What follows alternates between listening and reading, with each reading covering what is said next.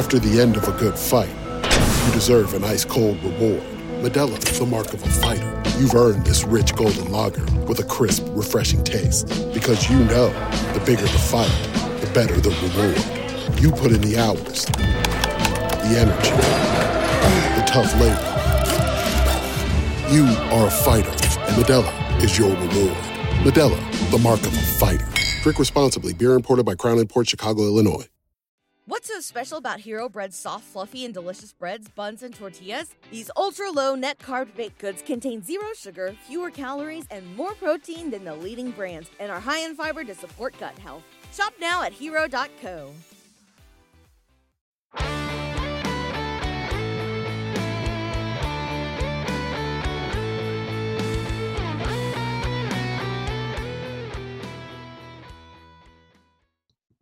Welcome to today's edition of the Baseball America College Podcast. I'm Teddy Cahill. Joining me, as always, is Joe Healy.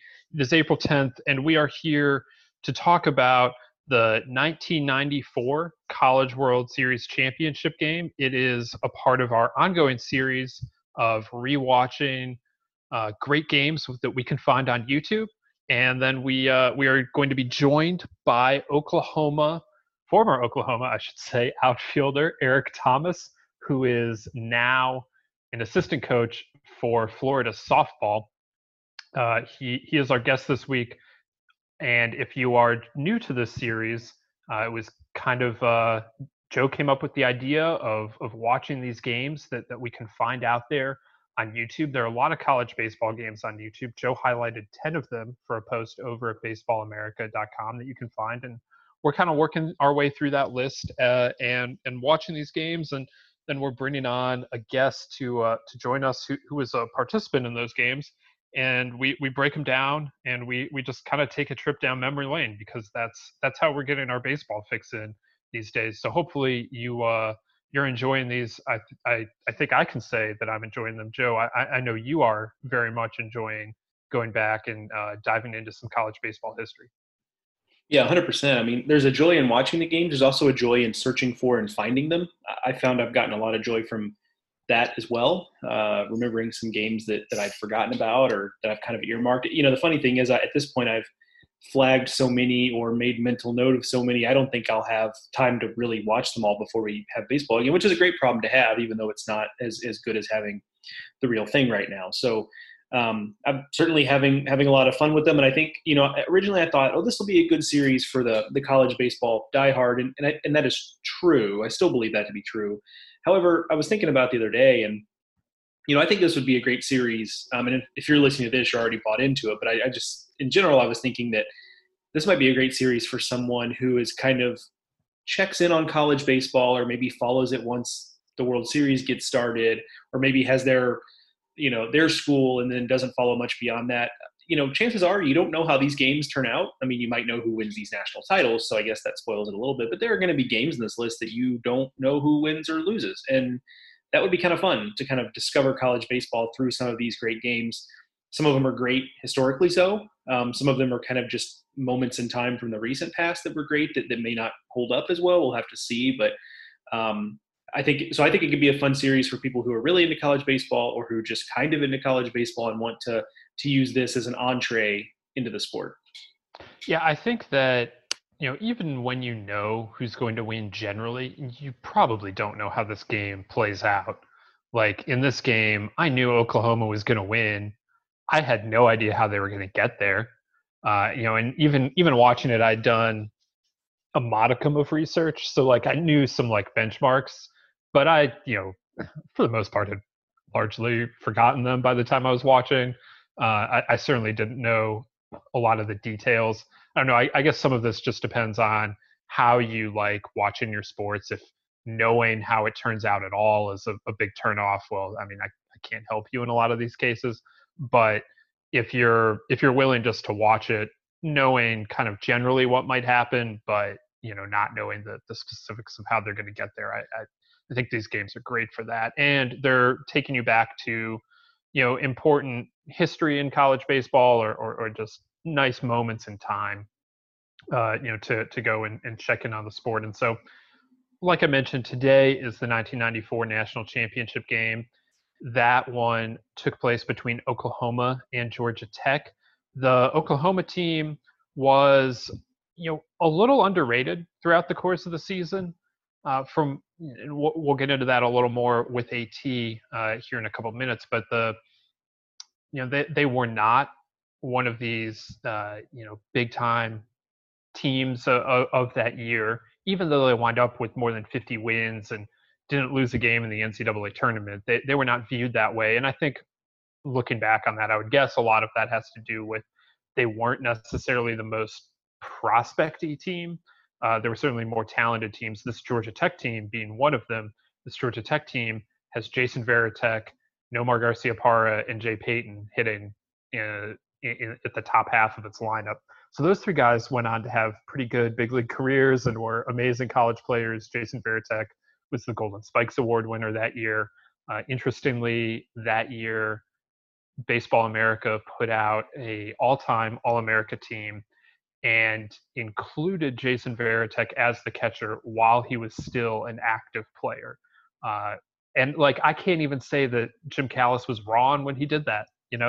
Looking back at that, that probably was about right for the time. And, I don't think they were being prisoners of the moment about it really much at all. And, here he is in Omaha trying to close out his career with the national championship. And, so that's what Oklahoma was up against. And Oklahoma winds up kind of taking care of business here. And it was a exciting game, despite the fact that the game doesn't come down to the wire or anything. But, I thought Joe and I were both pretty entertained when we were rewatching the game this week. Yeah, for sure. That Oklahoma team, was a fun team to watch. I mean, just in that small snippet, but they could do a little bit of everything. You're right that they were a little bit underrated and, but looking back on it, there's more talent than I had really given them credit for. The Minor brothers are on that team, and they both had big league careers, short big league careers, but big league careers nonetheless. I learned that Ryan Minor was actually a very good basketball player for OU's basketball team, and then I looked it up, and sure enough, he got drafted in the NBA, chose to play baseball. But so they were there, and then Mark Redmond and Russ Ortiz had already pitched, and then Bucky Buckles is kind of this cold hero, it's a college baseball name I've known, and I'd kind of forgotten he was on that team for a while. So. Certainly more talented than I was giving them credit for. And I think what was kind of fun about this is they really kind of beat Georgia Tech at their own game. I mean, sure, they scored some runs because they really pushed the issue with Georgia Tech. Georgia Tech had kind of a meltdown of a fourth inning, where they had some sloppy play, and Oklahoma took some extra bases and drew a lot of attention on the base paths. But they also hit some home runs, and they slugged a little bit. So it was really just a thorough victory for Oklahoma and did it in a way that was – really impressive, which is in line with everything they had done in the postseason to that point. If you're watching this game on YouTube, or when I pulled it up anyway, one of the first things I was struck by, I knew going into it that Nomar and Varitek were here in this game, but there is a ton of star power in this game. You have Nomar and you have Tech and you have Jay Payton, all big leaguers. Joe mentioned that Oklahoma's biggest names are not on the field this day, but the Minor brothers are playing. But then you get calling the game as Greg Gumbel. You have Ron Frazier as one of the sideline reporters. The other sideline reporter is Leslie Visser. There's just a ton of talent everywhere you look on the field. I mean, Danny Hall and Larry Cashel are big names in the coaching business, and you get 25 years ago, Danny Hall, which is, everyone looks a little bit different 25 years on, but that was fun to see him in his first year at Georgia Tech. So there's a lot going on in this game. And, I think we have a lot to discuss with Eric Thomas. So let's get to our interview with the former Oklahoma leadoff hitter, Eric Thomas. Today on the Baseball America College podcast, we're excited to be joined by Eric Thomas, who played in that 1994 College World Series National Championship game for Oklahoma, batting leadoff and playing left field, and now is an assistant coach at Florida, coaching softball, also with his former teammate Tim Walton, who is the head coach there at Florida. Of course, Tim got the win in that national championship game, so quite the Oklahoma connection there in Gainesville now. But AT, how are you doing? I know it's an unusual situation, but how are you doing this spring with trying to manage the all the variables being thrown at us these days. Yeah, no question. It is actually different, something unprecedented right now. And I hope everybody out there is staying safe and staying healthy. And, you know, I guess at the most, spending more time with family potentially. So, you know, try to turn this situation maybe into a little bit of a positive. But yeah, it's been different, just trying to, you know, prod along and figure out, you know, what to do each day. You have two school age kids. How are you doing on the whole homeschooling situation? Well, it's different. I have a 12-year-old and a 17-year-old. And in fact, my daughter just turned 17 a couple days ago. So, having a birthday in the house with no friends and anything like that was challenging, but we made it as good as we could for her. You know, she's a year away from going to college. She's a junior. So, you know, selfishly, mom and dad are enjoying our extra time with her before we get closer to college. But she's good. Her stuff, you know, they're advanced. The school she goes to, they do their stuff online. She's got school. She's up and going every day. My son is a little bit more of a challenge. I don't think middle schools are prepared to do all online class. So he's been doing it. He's a good student. Both of them are really good students. Been very blessed there. But he gets his work done quick so that he can go do whatever he wants to do afterwards. Yeah, it's a tricky situation to navigate, I'm sure. I do not envy you. It's all good. It's all good. It's what we got to do right now.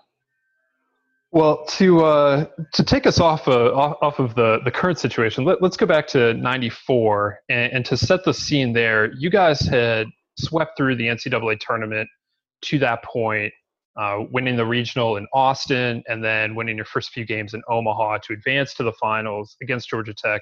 Just what was the feeling among you guys going into that championship game against the Yellow Jackets? I think our team as a whole. We just felt super confident. I don't, you know, we just didn't feel like we could be beat. We were kind of an older team, I guess, experienced a lot of junior college transfers and we got along really well, but it was, I don't think there was any doubt that we were going to win the game going into the national championship game. And I think that was a tribute to, you know, the team and the players that we had on that team. You ever look back? I mean, one of the things that's so striking about that Georgia Tech team is just the big headline names in that team. When you talk about Nomar and Jason Varitek and, you know, Jay Payton, and do you ever kind of go back and look at the team you beat and kind of marvel at, holy cow, I mean, the level of talent they had, and it kind of adds to the accomplishment of what you guys were able to do that, you know, you kind of took apart that team in the final. Yeah, no question. I mean, you know, you rewatch the game and, you know, Jason Varitek's on the all-time Baseball America list at the time, and he's a current player. And obviously Nomar and, you know, Jay Payton, and those guys were special, the numbers that they had, where they were drafted. You know, they were really good. And it's funny to say this, but it's almost like that worked to our advantage.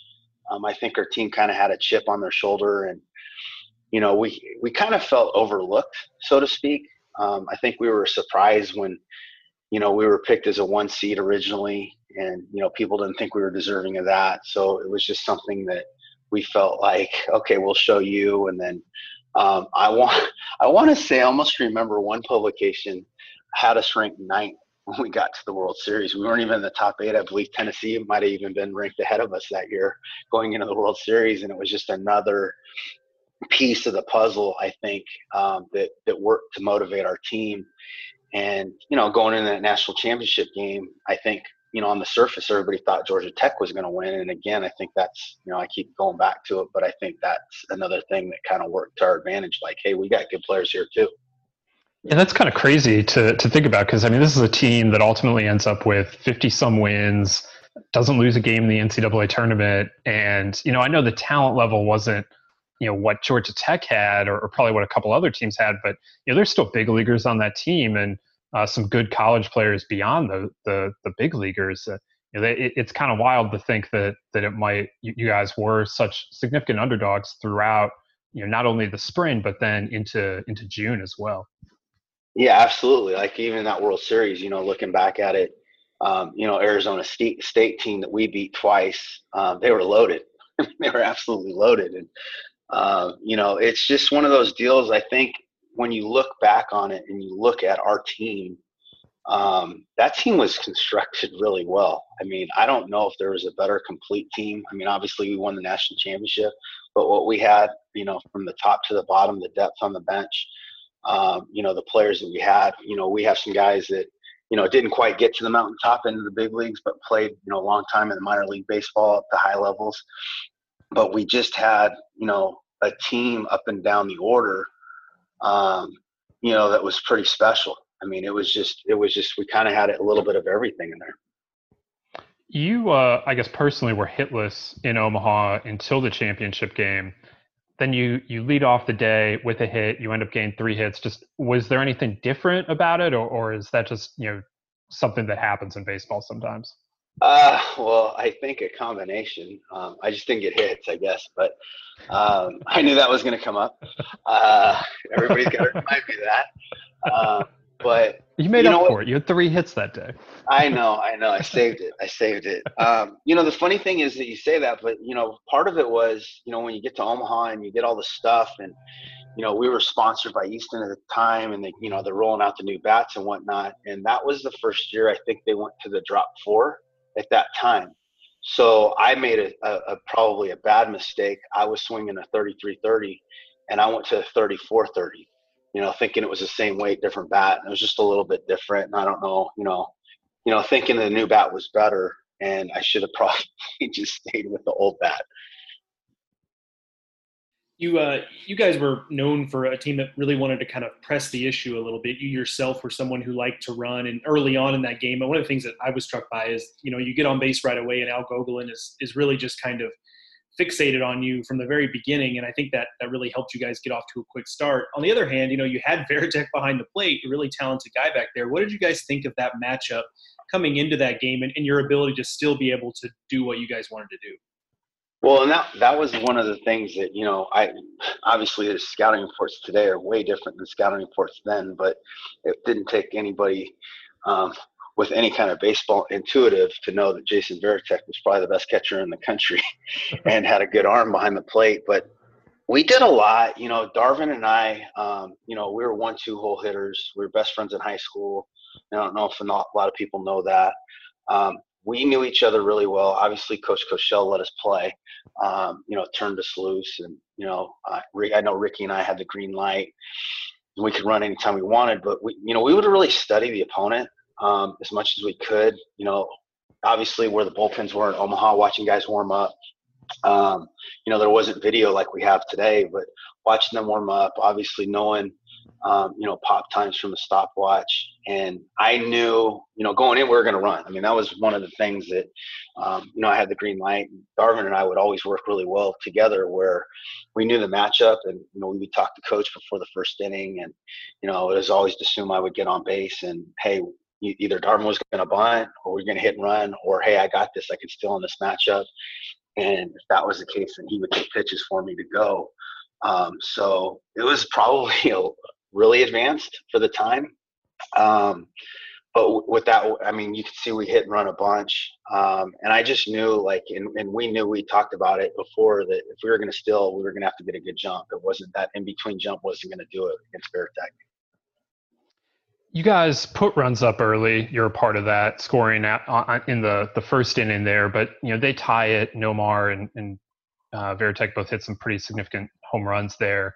But then in the fourth inning, you guys were able to take the lead again and put a crooked number on the board. Did you guys kind of feel like that was a turning point in the game, and like feel like the offense was really clicking at that point? Yeah, I think it goes back to, you know, the lineup that we had. We just felt like we could score every single inning. You know, there was speed up and down the lineup. You know, we had good hitters. You know, just about everybody was hitting over 300, and the element of the speed. You know, element of the speed didn't go away. You know, every time, you know, you get a guy on and you can go 2 bases, 3 bases on, you know, a single double. it just put pressure on people, and we just knew if we could, just put together good at bats, the crooked numbers were going to happen. But I think, part of it is the pressure that we put on them led to some of their defensive miscues, which aided to us scoring more runs. One guy who had a really big CWS for you is Chip Glass. And, he's not really known as a big power guy, but hit with a lot of power in Omaha and had a home run in this championship game. Did you ever kind of look around and wonder what had gotten into Chip Glass once you guys got to Omaha? Yeah, Chip he was a grinder. He just worked hard and did everything. And he was actually struggling going in. And I wasn't there for the conversation, but supposedly there was a conversation, hey, Chip, if you don't get it going, I'm going to have to make a change. And he got it going. He answered the bell and did, not just offensively. He ended up hitting 3 home runs, I think, in the World Series and had 5 on the year. But he made a play against Arizona State that basically, if you can look back at one play that wins you a World Series, it was that play. He came out of nowhere and made a diving catch in left center. To save, a couple runs, and especially in that game. But he was just, it was, I think we all, we were confident with each other, and if he wasn't getting it done, somebody else was getting it done. Like you said, I didn't have a hit for the championship game. Other guys picked me up, and that was just a tribute to our team. One story that the broadcasters told early in the broadcast was that MJ Mariani was feeling a little bit weak that day, a little under the weather, because he'd eaten some bad shrimp primavera. Can you corroborate this story, that it was shrimp primavera that we can blame for MJ Mariani being a little under the weather? And then also, what do you remember just about his being ready to go? Obviously, it's the biggest game of his career and of everyone's career at that point, and able to kind of tough that out. Yeah, so I wouldn't recommend going and eating Italian food and bringing it back to your room and putting it on top of the air conditioner and thinking that's going to be as good as a refrigerator, and then eating it a day and a half later. So that's kind of what happened to MJ. And he got sick. He got, it was almost like a food poisoning type of deal. And, we didn't really know as a group at the time, obviously he got with the trainer and, did that, and then in the morning obviously find out he's sick. I don't know if he's gonna go, and then obviously he was playing no matter what in his mind, and then when one of your teammates feels like that and you can tell they're not right but they're gonna play anyways, it's just kind of another boost for you, another motivational factor. But so I guess the moral of the story is don't put your food on top of the air conditioner and think it's sufficient that it'll be a refrigerator. I'll write that down. That is big life advice for sure. That is a true story. That's absolutely incredible, and an example, I guess, of how different the World Series is 25 years on. And I guess just some of this is just culture in general, that we now have hotel rooms with refrigerators in them, but that would never happen in today's world. Yeah. Oh no, it wouldn't. No, the way that we feed athletes now, it would never happen. You don't need leftovers. Yeah, that's very true. So as the game goes on and you guys get Bucky Buckles in, who had been so good all year for you, how much relief is it? Not relief, but just how good does that feel, knowing that that's the guy on the mound to finish this out, even though at that point you have somewhat of a significant lead? Yeah, you just know. Yeah, when he came in, you knew it was over. It was always over. It was one of the, he'd walk out of that bullpen and strut in and come in, and we just knew, like, it's like anything else, any team you see. I guess he was like our Mariano Rivera. You just knew it was over. You knew the game was over when he told the rubber. If you had the lead, he wasn't going to give up the lead. He was just that good at that time. And, again, we had, the confidence and, everybody that pitched in that game, but our defense was so good. And I think that's something that may not get talked about enough in the grand scheme of things, but, the speed we had in the outfield and, obviously, I know we set a school record that year, turned double plays with what we had in the infield. Those guys, I think Ricky, I want to say he only made 2 errors on the entire season. and him and Rich up the middle. But the type of pitcher that Bucky was, and then the other two guys that threw after Lovinger, Tim obviously and Sean Snyder, that they got a lot of ground balls, and so that infield defense just made every play. But yeah, I mean, the confidence we had when when Bucky got in the game, we knew the game was over. They talked a little bit on the broadcast about how Bucky Buckles also had a knuckleball, and at the time he wasn't using it with a freshman catcher behind the plate. Had you seen this knuckleball? Like, was this thing nasty? Or was it something that he said he threw that maybe was never going to get used? I'm curious how much of a knuckleball Bucky Buckles actually had versus it was just kind of something he would say he had. Okay, so I'm going to disclose an embarrassing moment in my life. Bucky transferred to us at the semester. And so, Koschel had told us, hey, we got this transfer pitcher. He's going to be really good for us, blah, blah. Hey, what's his name? And he said, Bucky Buckles. And, when you hear the name Bucky Buckles, there's, obviously, okay, how good is this guy really? He better be really good. So the first inter-squad game we had, I walk up to the plate and he's on the mound. And the first pitch he throws me, slider, and, I take it for a strike. I'm thinking to myself, a lot of times I'm going to watch a pitch anyways off somebody new. I'm like, okay, first pitch slider to me, fine, whatever. And I step out, I step back in. Next pitch he throws me the knuckleball, and I'm like, my eyes kind of like shake, whoa, strike two. And I'm like, oh, okay. And then, so now I'm down 0-2, and I've seen slider and knuckleball. And, of course, he comes with the fastball right in on my hands, whatever it was at that time, probably in the low 90s, boom.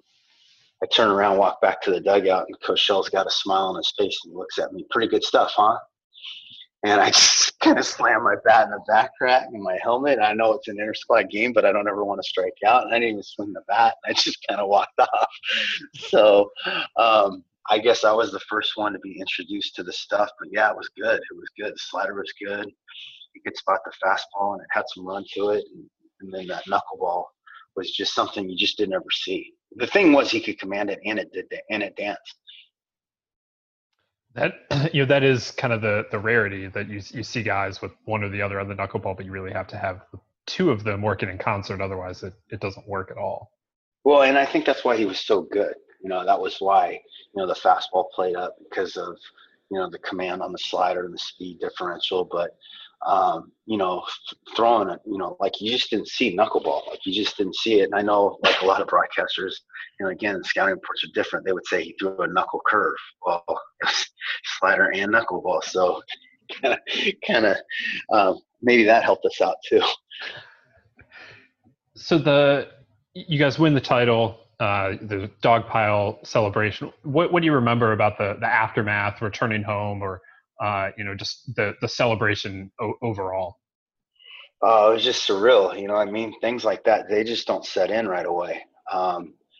You work so hard, and, like I said, we were confident as a team, and, you feel like, I mean, I don't want to say everybody, but, there's a handful of teams every year that feels like that's going to be the end. And, all of a sudden it's the end. And, you dogpile and then it's just chaos after that, from the time you walk off the field and, we get back to the hotel and Ricky grabs Coach Koschel and he threw him in the pool at the hotel and, we're celebrating. And then I just remember our flight home, the NCAA put us on a really early flight. So we had to scramble, amongst the chaos and then pack, and then and then I think our layover was actually in St. Louis, and we had like a 2-hour layover, and we were just all passed. I just remember seeing our whole team passed out, like on the ground, like everybody was out asleep. And then we got on the bus and, then we got back on the plane and then we landed in Oklahoma City. And there's, back in the days, this is pre 9/11. I mean, there's people standing at the gate waiting on us. So we walk out and it's crazy and there's people. And, at that time, we would go down to the freight area where we would we'd get our bags and go to the freight area. And we get there and we got a police escort out of there. And I mean, we're gassed, obviously, from everything. And, as we get closer to our field, there's like people standing everywhere. Like you can see them as you're going in, and there's this huge celebration that we didn't even have any idea that was planned. And I guess luckily for me, in a sense, I was, Rich and I would always sit in the very back seat, and nobody wanted the trophy. The trophy kept getting passed back all the way to me at that point because everybody was so exhausted. So I'm the last one off. I got the trophy, and then they had this big, we walked basically up the tunnel, threw our bags and walked up the tunnel, and the stadium was full of people, and, they declare it, Oklahoma Sooner Day. And then the next thing you know, they turn everybody loose. And for as long as I can remember, I was signing autographs. I mean, there's just people everywhere. And then you're signing autographs, and then it's just, that was probably after that was kind of the first time that we just kind of like got to relax a little bit when we got back to our apartments. You mentioned before we went on air here, just to give listeners peek behind the curtain, you mentioned that you guys had just recently had a reunion for this, I guess, coming up just 25 years this last fall. What was that day like? How cool was that to be able to get back together and celebrate that again 25 years afterward? It's really special. I just, again, our team was so close. I mean, we were so close. And, we've got a group text that we still have that we all, kind of, are involved in, and, getting to go back and see everybody. Obviously, we're all, I watched that game, and, the first thing I noticed, I had a whole lot more hair then. The reunion was really cool. And for a lot of us, I think, probably most of us, it was more about our kids. Going back, and it was really important for me to take the whole family back because, my wife's an alum at Oklahoma, and, my son doesn't really remember. He wasn't, when I was there, he wasn't really there. My daughter kind of grew up there a little bit. But for them to kind of get to embrace a part of that, and understand a little bit about, what their dad did, I guess, is a team, in a team. And so it's really cool. I mean, that part of it for me and a lot of us, I'm sure, for the kids to kind of do it, but obviously seeing faces and, we get together and it's like a day hasn't passed. We just, it's funny. And you don't really talk about the games. I mean, nobody, I know, as a coach now, you try to tell your players that and whatnot. It's the journey, it's the process, it's the, the stories along the way that make it, obviously that build the relationships. That's why, when you get together, it's like a day hasn't passed in time because of that. You mentioned you try and impart that on your players. Now that you're on the softball side at Florida with Tim Walton, does this ever come up with them that, they ever mention the championship or talk about you guys as players? Well, they did this year because we, Tim and I have obviously left one weekend for in the fall for the reunion. So they did. And then, a couple of them, I think, watched the game and kind of, joked around with us, that we looked a lot different then. But yeah, not really. I mean, as a whole, not really. I don't think, I don't like talking about it as much, I guess. I like the, the camaraderie with the teammates and that kind of stuff. It's not something, in the coaching gen, when you coach, you just don't like, when you talk to players, I don't use it. Hey, I did this, or, this. Maybe it's a little piece of work, but they, like players, they don't care, what you did. I mean, they're consumed in their game, and you're just trying to make them better and using what you can to make them better. But yeah, not usually does it come up. But you've now been at Florida for a couple of years doing the softball thing after many years in the baseball game. What was that transition like for you, and how much are you enjoying what you're doing now? Yeah, no, I really enjoy it. Obviously getting to work with one of my best friends on a daily basis is really cool. Tim and I were teammates and roommates at one point. And so that's the people that you're around, and it's fun. The game's a lot different. you know, it's just a lot different. 60-foot bases, 200-foot fences, they don't move, you know, from the time that, you know, players start playing in high school. The fences don't really move anymore. So it's a lot different. It's a lot quicker. And so, you know, from a hitting standpoint, a lot of it's the same, but, you know, a lot of the strategy, in-game strategy changes a little bit. So it's different. It's cool. It's fun. It's fun to learn at this point in your career. Absolutely. Well, you had a pretty good team there, as they always do down in Florida. So hopefully we're able to get back rolling soon, and you guys are able to get back out on the diamond next fall and spring. No doubt. Appreciate that. I hope so. We're all itching for it. I know that. Well, AT, it was great to have you here on the podcast. We really enjoyed going back down memory lane with you in this 94 national championship game. Well, I appreciate you having me on, Teddy. It's awesome. You know, thank you so much for, you know, bringing attention to this team again. You know, obviously in my life, it was a really, really special time, great memories. And you guys always do a great job at Baseball America, you know, doing stuff like this and bringing attention and bringing it back in the spotlight again. So, you know, appreciate it. Obviously, I appreciate our relationship too, and getting to catch up a little bit. Thank you again to AT for joining us here on the Baseball America College podcast. That was a lot of fun.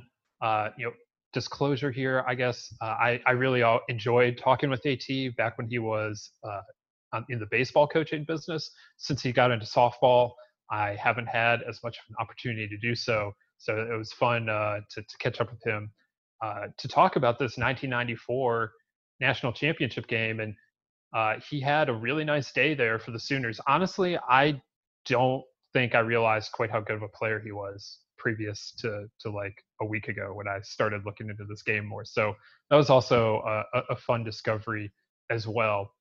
Joe, when we look at this game and what we just talked about with AT, you know, I know we mentioned before the start of the interview just how much star power there was on the field, and I don't know, let's just start there. When you look at this game, especially from the Georgia Tech side, what stands out about watching Varitek and Nomar and Jay Payton as college players? Yeah, I mean, one of the first things I was struck by is, of course, Nomar is hitting leadoff, and he steps into the batter's box, and it is the exact same pre-pitch routine as it always has been. Which I now haven't seen in a decade, so that was cool too. Yeah, it was kind of neat. And the swing is the same. He hits a home run in this game, and it's a Nomar swing. Like, not much had changed, and who could blame him? He was hitting four-something at Georgia Tech. But which leads me to my second point is that I knew these guys were really good college players.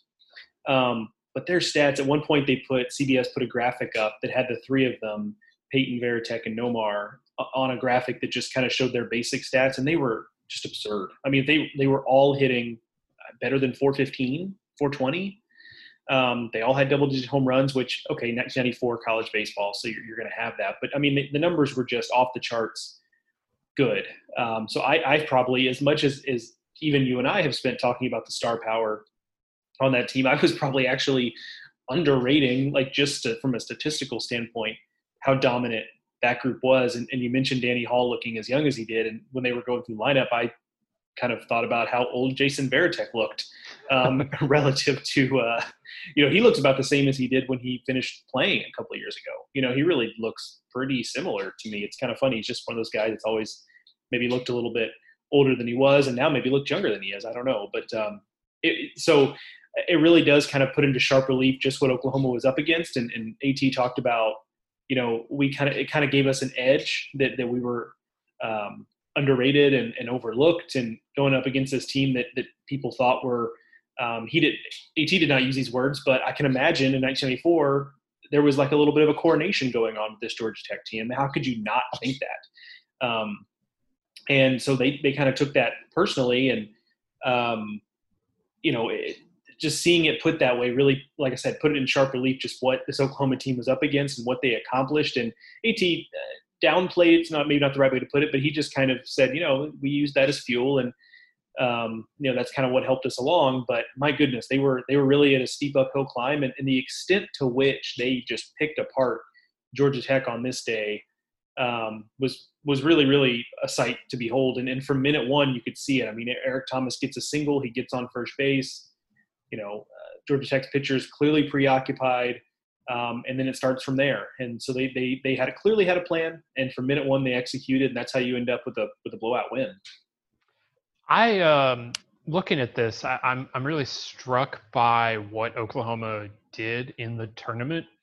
So they get the one seed, like AT mentioned, that was a bit of a surprise to some people, and they get sent to Austin as the one, and Texas is hosting as the three. And now back then, in that NCAA tournament format, the idea of hosting wasn't what it is today, and all the rest of that. But so they're they get sent down there, I think, because Oklahoma State gets to stay close to home. I believe they were in Oklahoma City for their regional. So Oklahoma, deemed not even the best team in their state, I guess, goes down to Austin, sweeps through that regional, and then sweeps through their bracket in Omaha.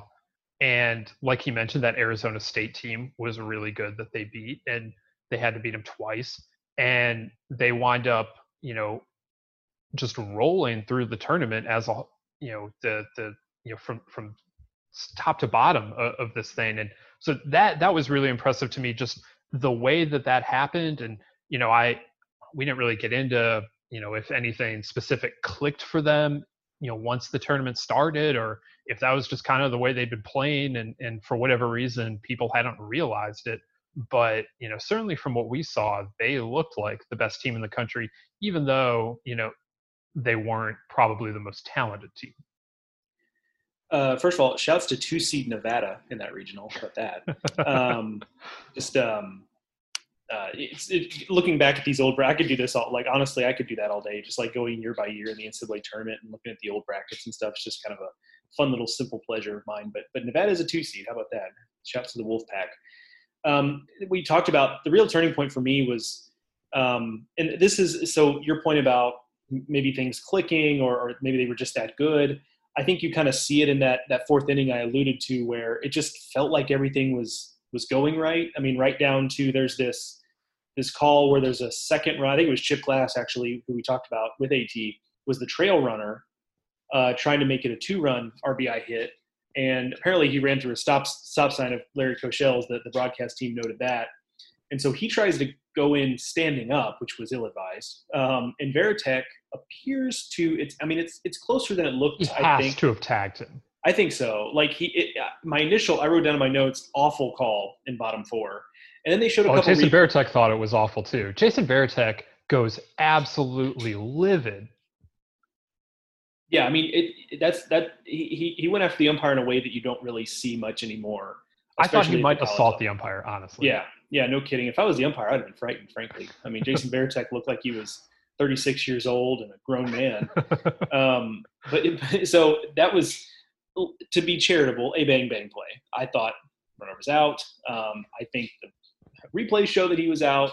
Umpire was a little bit I'm not an expert on umpire mechanics, so I don't want to just put this on him, but the broadcast suggests the umpire was a little out of position and got blocked a little bit. So we'll give him that benefit of the doubt, although I guess saying he was out of position isn't really giving him benefit of the doubt. But things really start to come together in that fourth inning, and that's where I have to imagine that dugout felt like, okay, we've kind of you never can really take your foot off the gas, especially in 1990s college baseball where, a team could put 7-8 runs on you like it's nothing, but I have to imagine it was at that point where it started to sink in a little bit that, like, okay, we're really in the driver's seat here, and we've got them on the ropes. And that's kind of how it felt. I mean, Georgia Tech comes back and makes it a 4-4 game early on, but then that fourth inning, Oklahoma pulls away, and I guess maybe it's easy to say this because I knew that Oklahoma wins that game, but it really never felt like, and this is a credit to the bullpen, including Tim Walton, that it never really felt like Georgia Tech got back in the ballgame.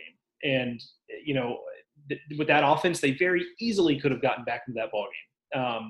That's certainly within the realm of possibility, but Oklahoma just never let it happen. And it was in that fourth inning that you were like, okay, clearly this was just kind of a team of destiny situation with the way things are going. There was a misplayed bunt, and there was that that play at the plate. And there were some balls that just fell in that weren't really hit that hard. It was really kind of, and Georgia Tech started walking people.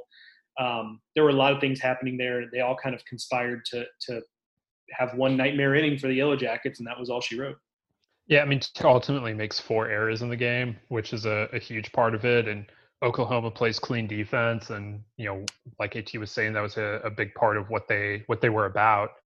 And you know, the other thing that struck me is when we talked about the 95 game 2 weeks ago, we talked about how the pitchers were not getting managed the way we would expect to see them managed today. That Augie, and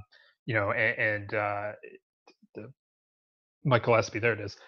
They both had pretty long leashes for their starting pitchers that day. Well, in this case, Larry Cashel does not have any sort of leash, and for any of his pitchers, like he just wants to get the ball to Bucky Buckles. And once he did that, I imagine Bucky was in the game to be in the game.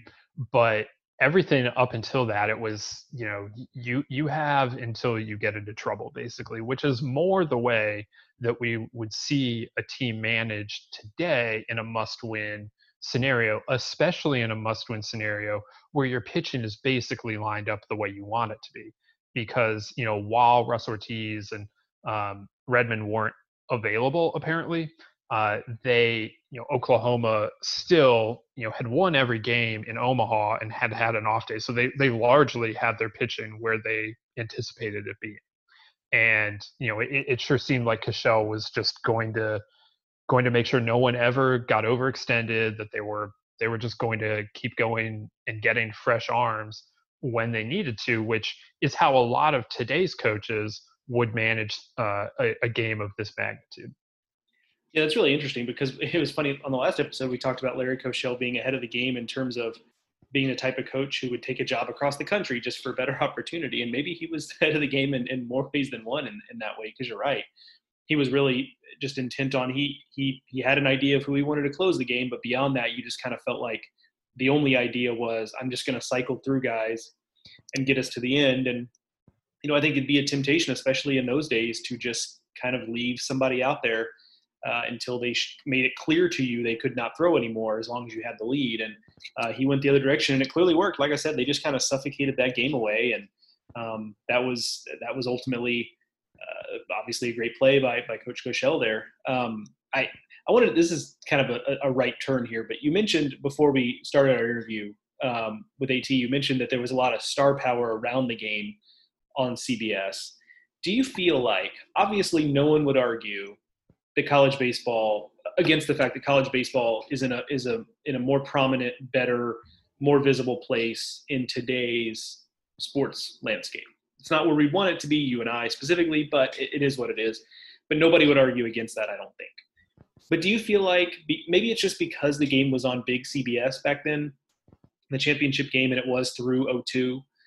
Texas, South Carolina was the last one in 02 that was on CBS. I like that you just know that. I remember where I was sitting when I watched it. But maybe it's just because it was on big CBS. Maybe that's part of it. But I wasn't really, you know, I remember watching the 02 and 99 through 02, I remember fairly well. Before that, not so much. But I wasn't thinking of it this way back then. Do you feel like maybe while the game is in a bigger place now, a bigger deal was maybe made of like that national title game, and maybe just because it was on big CBS? And I know that Gumbel and Sean McDonough from the 95 game were not the household names they are now necessarily, but they were still pretty big deals within CBS Sports, which at that time was kind of a behemoth. I just wonder if maybe, and I'm not saying I'd prefer to go back to those days, but I just wonder if maybe a bigger deal was made of the title game specifically, just because of the circumstances being what they were then?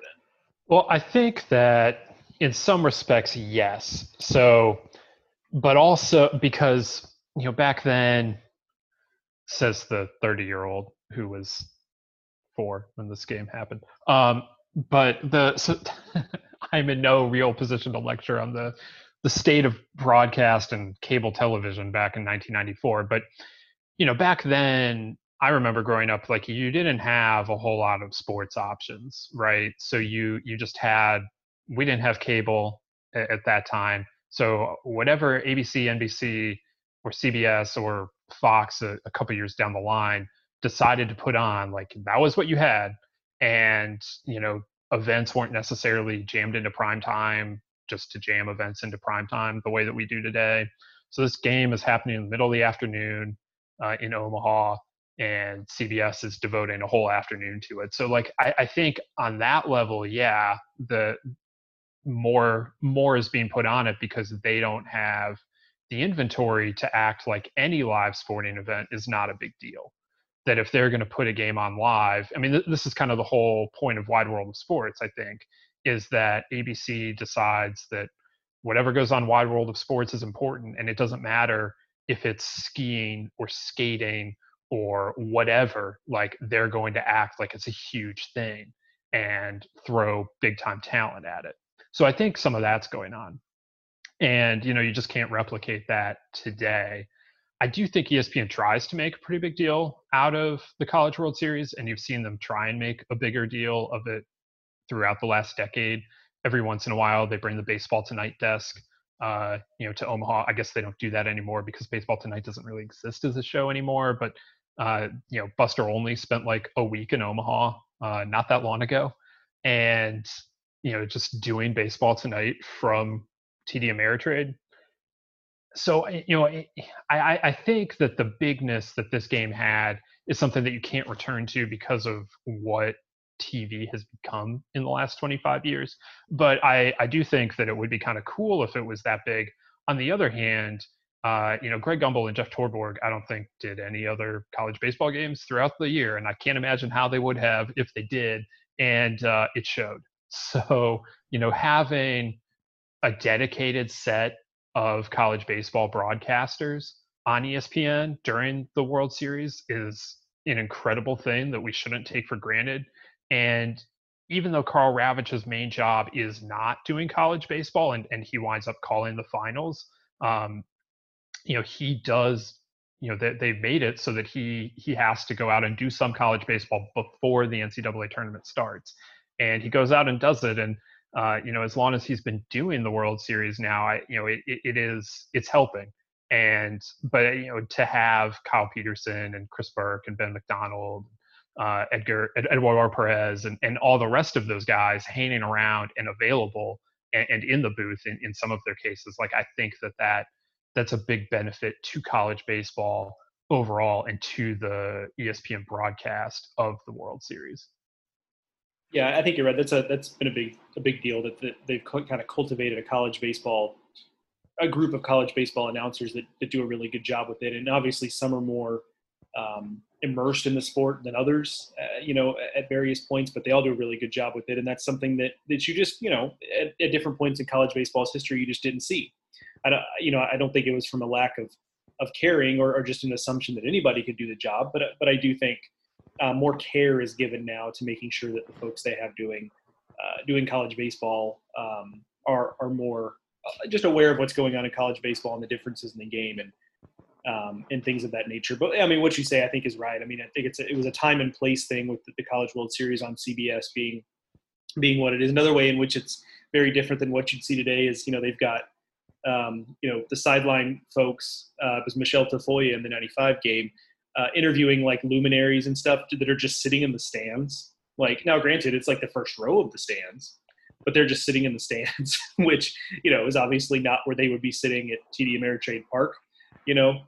So that's always just kind of, that's an interesting relic from the past that was where those interviews were conducted behind, you know, some, you know, a couple rows in front of some family of five of locals, you know, is the, you know, somebody from the NCAA and, you know, some legendary coach just kind of sitting there in the sun, just like everybody else. So that's kind of a fun part of it as well. But it's, I think those differences, you know, that came to mind just because I was thinking about how different the presentation was. And it's mostly for better now. But it was just interesting to me that it felt like a big deal was being made on CBS. And to your point, it was, because, you know, what else were they going to show, especially in late June? Not exactly a hot time for sports that aren't played with a bat and a ball.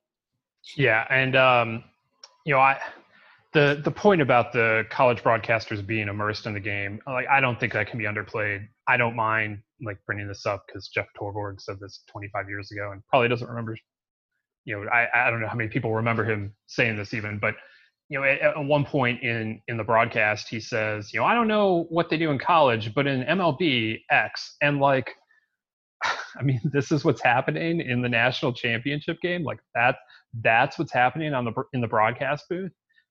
You know, that is not good. And the fact that we've moved well beyond that, I think is a big positive. And I'm not saying you never hear similar things said, but they certainly wouldn't be said in a way that it's, I don't know what college baseball does in this situation, but here's what I'll tell you about what we did in the big leagues.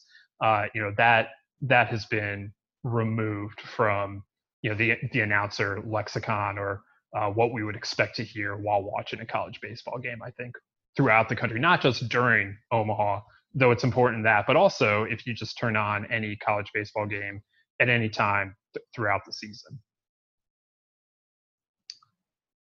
So getting back to the game, Joe, you noted Nomar blew a cleat out, and I'll be honest, I missed this. So I'm going to need you to explain what happened to Nomar.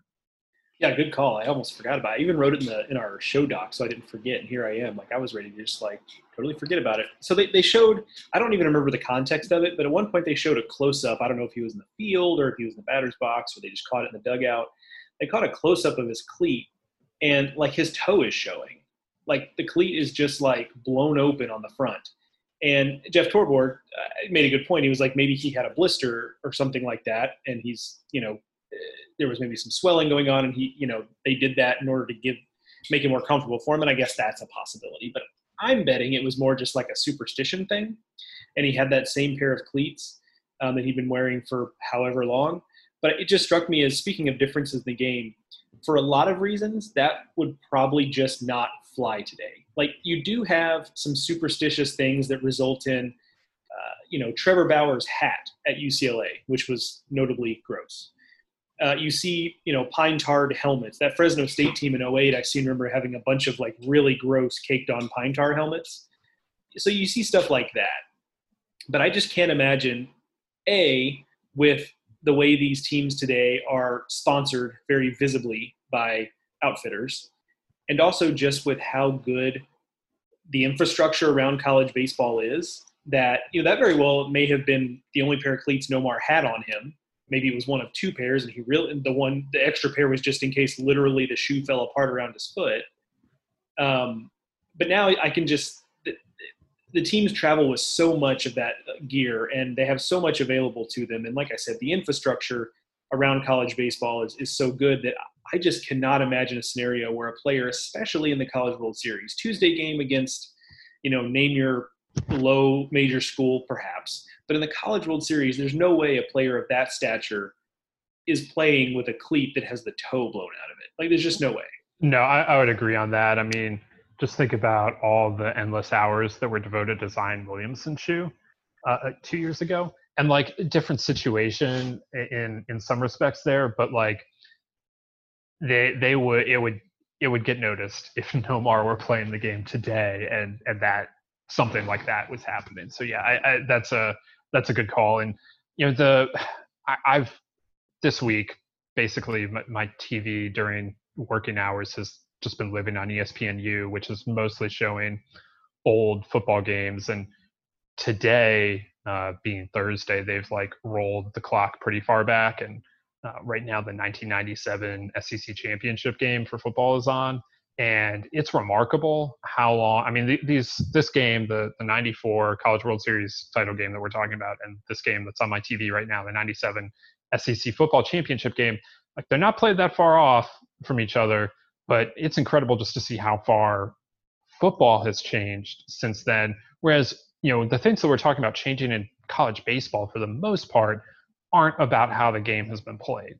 You know, we talked a little bit about it with, you know, with the pitching strategy, but for the most part, they're playing the game pretty similarly. It's just these things around the game that are different. But what's happening in this football game is just wildly different from what you would see today. The Auburn quarterback just basically assaulted one of his linemen for jumping off sides or not snapping him the ball. It's not clear to me. Like, stuff like that is happening. They're playing with fullbacks and everything. So it's just interesting to see, you know, when we watch one of these games from the 90s, how how much things have changed, but also how much has stayed the same in college baseball. Yeah, it's really funny you compared 94 and 97 just because, you know, my formative years as a sports fan, I guess kind of start. I'm a couple of years older than you, and I guess they kind of start in 94, but I really don't remember much of 94. I kind of vaguely remember the baseball strike because I came, not shockingly, from a baseball family, and I kind of remember that happening, but very vaguely, and I certainly wasn't sitting down and watching baseball, you know, in the evenings. That was not how I was spending my time at that age. But by 97, I was paying pretty close attention to baseball in particular, but I also kind of knew about basketball and football and college football in particular, because my family was also into college football. I did grow up in Texas after all. And it's funny because 1994 might as well be 1973 to me, like in terms of how long ago it was. And like watching the game yesterday, it felt like it was from just this bygone era. And then if you asked me about a game from 1997, I'd be like, yeah, it wasn't that long ago. I was watching that game. And that's 3 years apart. So it's just funny how the brain works. You know, and when you're 16 years old, like those 3 years are a long time apart. You know, that is a big difference in your life. But now I'm 32 and I'm looking back, and those 3 years, like 3 years ago feels like 5 minutes ago. So like, I know I'm veering into like the nostalgia territory here and like lamenting how quickly time passes, but it is funny how the brain works with 94 being like, I don't know, my dad's time. And then 97 being something that I feel like I wasn't that long ago because I remember vividly. And yet, to your point, really kind of the same era of sports. One more thing about this game before we put a bow on it is the dog pile. And the dog pile was an aggressive dog pile is I think the best way I can explain it. Oklahoma was very eager to make this happen, which is kind of interesting given that they had all this time to set it up. It was clear they were going to win.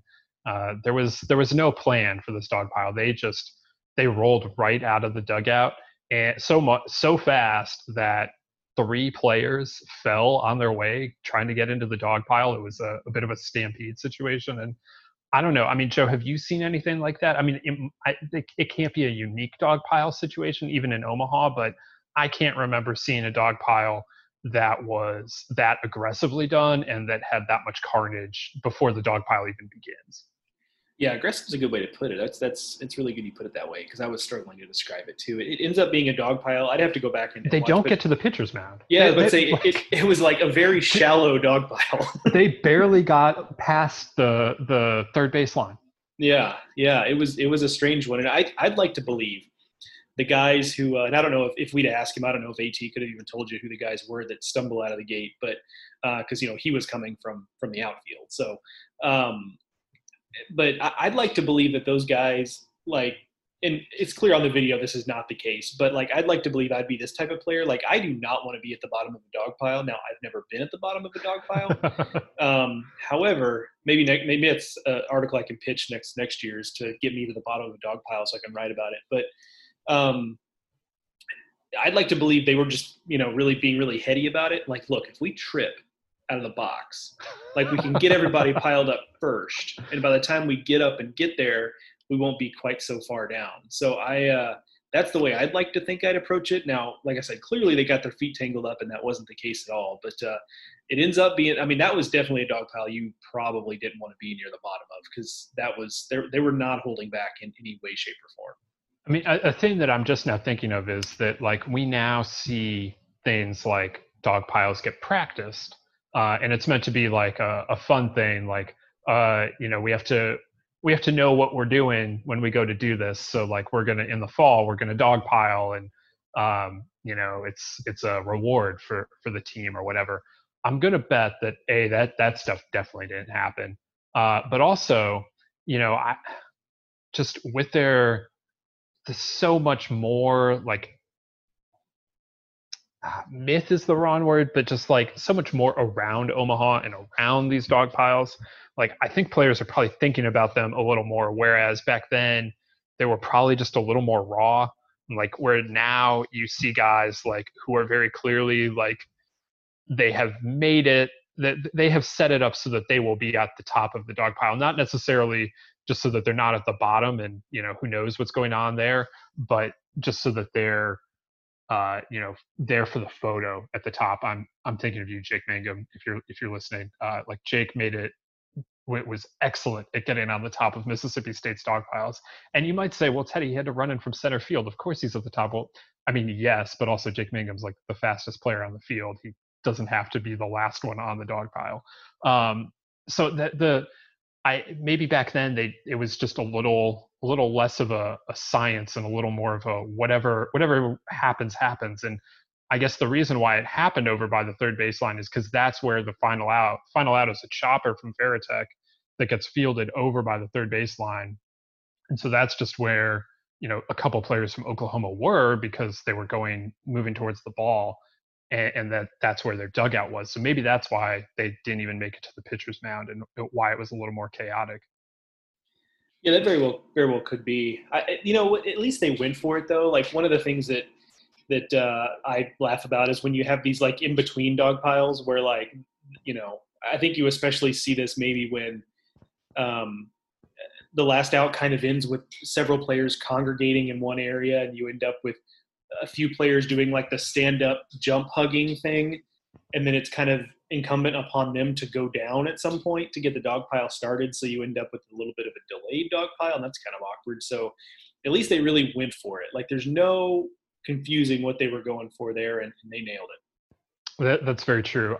One of the better ones in recent memory is definitely Oregon State's in 2018 when Adley Rutschman, who is a really good high school football player, and he was more than just a kicker. I know that's what he did for Oregon State, but he was like an all-state linebacker in Oregon, and he got able to the ground very, very well, very easily.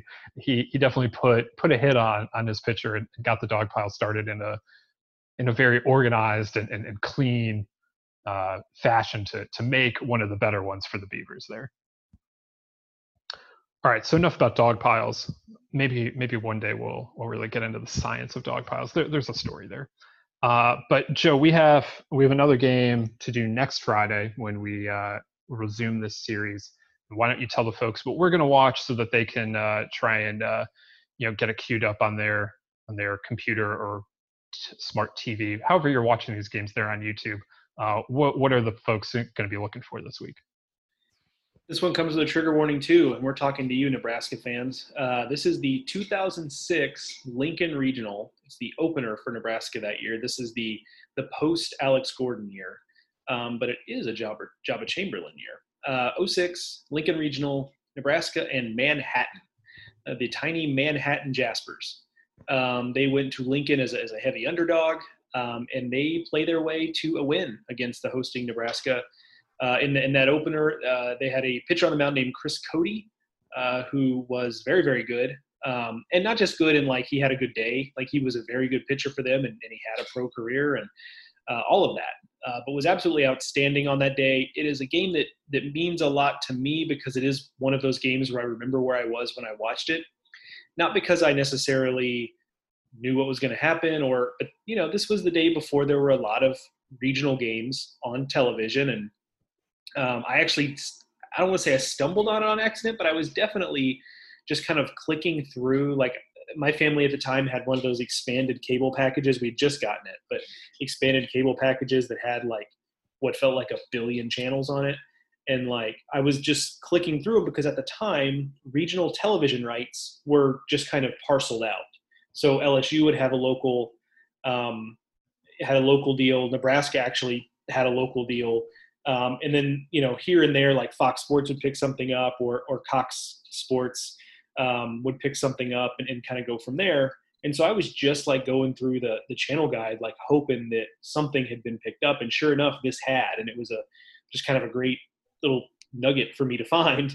And it turned out to be a game that I remember to this day. And it was a lot of fun to watch, and probably is not so much fun if you're a Nebraska fan. It is one of those games, I talked about this with the Ole Miss Tennessee Tech game. It is a game where you can just kind of feel the anxiety at Haymarket Park as Christopher Cody continues to pitch really well. And that's kind of the difference there. There was a lot of anxiety with the Ole Miss faithful there at Swayze, and it was a lot of like lazy pop flies and grounders. And you got the sense it wasn't really anything that Tennessee Tech's pitchers were necessarily doing except battling. It was more just maybe Ole Miss being a little bit flat, being a little tight. Chris Cody pitched Manhattan to a win in this one. I think there's a difference there. Maybe I'll go back and watch it and feel a little bit differently about that. But my recollection of it is that he went out and pitched and got that done. So I'm excited to watch it again from that standpoint. It'll be nice to take a trip down memory lane for me for something I vividly remember versus some of these games that I vaguely remember. This one I vividly remember, so I'm excited to give it another watch for sure. I definitely have not seen this, so I'm going to come in at it with a fresh eye. So we'll see if Joe's recollection stands up. I'm excited to see it. This is again a case where I believe I know who our guest is going to be, but it hasn't been locked down yet, so I don't want to say anything yet. But we will be joined by a guest who was playing in this game. And we'll hopefully have be able to tell you guys who to expect on the podcast. When we come back on the next edition of the Baseball America podcast, we'll be back here on Tuesday with our Newsier show. Again, we are going twice a week this spring, or for the foreseeable future anyway. One early in the week Newsy show on Tuesday. We will be joined on that podcast by Louisville coach Dan McDonnell, who's going to talk with us about, you know, everything that's been going on, all of the various news relating to the eligibility situation, the canceled season, everything like that. We're going to get into with Dan McDonnell, and we will have that for you guys on Tuesday. And then next Friday, we will be back here to break down the 2006 Lincoln Regional between Manhattan and Nebraska. So make sure you are subscribed to the Baseball America podcast on your favorite podcasting app, be that Apple Podcast, Stitcher, Spotify, wherever you're getting podcasts, you can find us. Subscribe, rate, review if you can. We appreciate it. Helps other people to find us, and it lets us know, what you're thinking about the show. And we really want to thank everyone who is subscribing and listening to the podcasts in this time. Obviously, there is no baseball being played right now, and the 2020 college season is completely washed away. But we are still committed to coming out and talking. And obviously, Joe and I have plenty of things to say. We have yet to run out of content, and hopefully, you guys are enjoying it both on the podcast and over at baseballamerica.com. This week, we're finishing up some draft ranking stuff. In terms of we've been ranking the college position groups in the 2020 draft class. So this week we had the best pitchers, both right-handed and left-handed, go up over at baseballamerica.com. And Joe wrote about the how mid-major schools around the country are responding to the eligibility ruling from the Division I Council. So there's plenty to dive into over there as well. Again, want to thank Eric Thomas for joining us today on the podcast. I want to thank you guys for listening. For Joe, I've been Teddy. We'll see you again next week on the Baseball America College Podcast.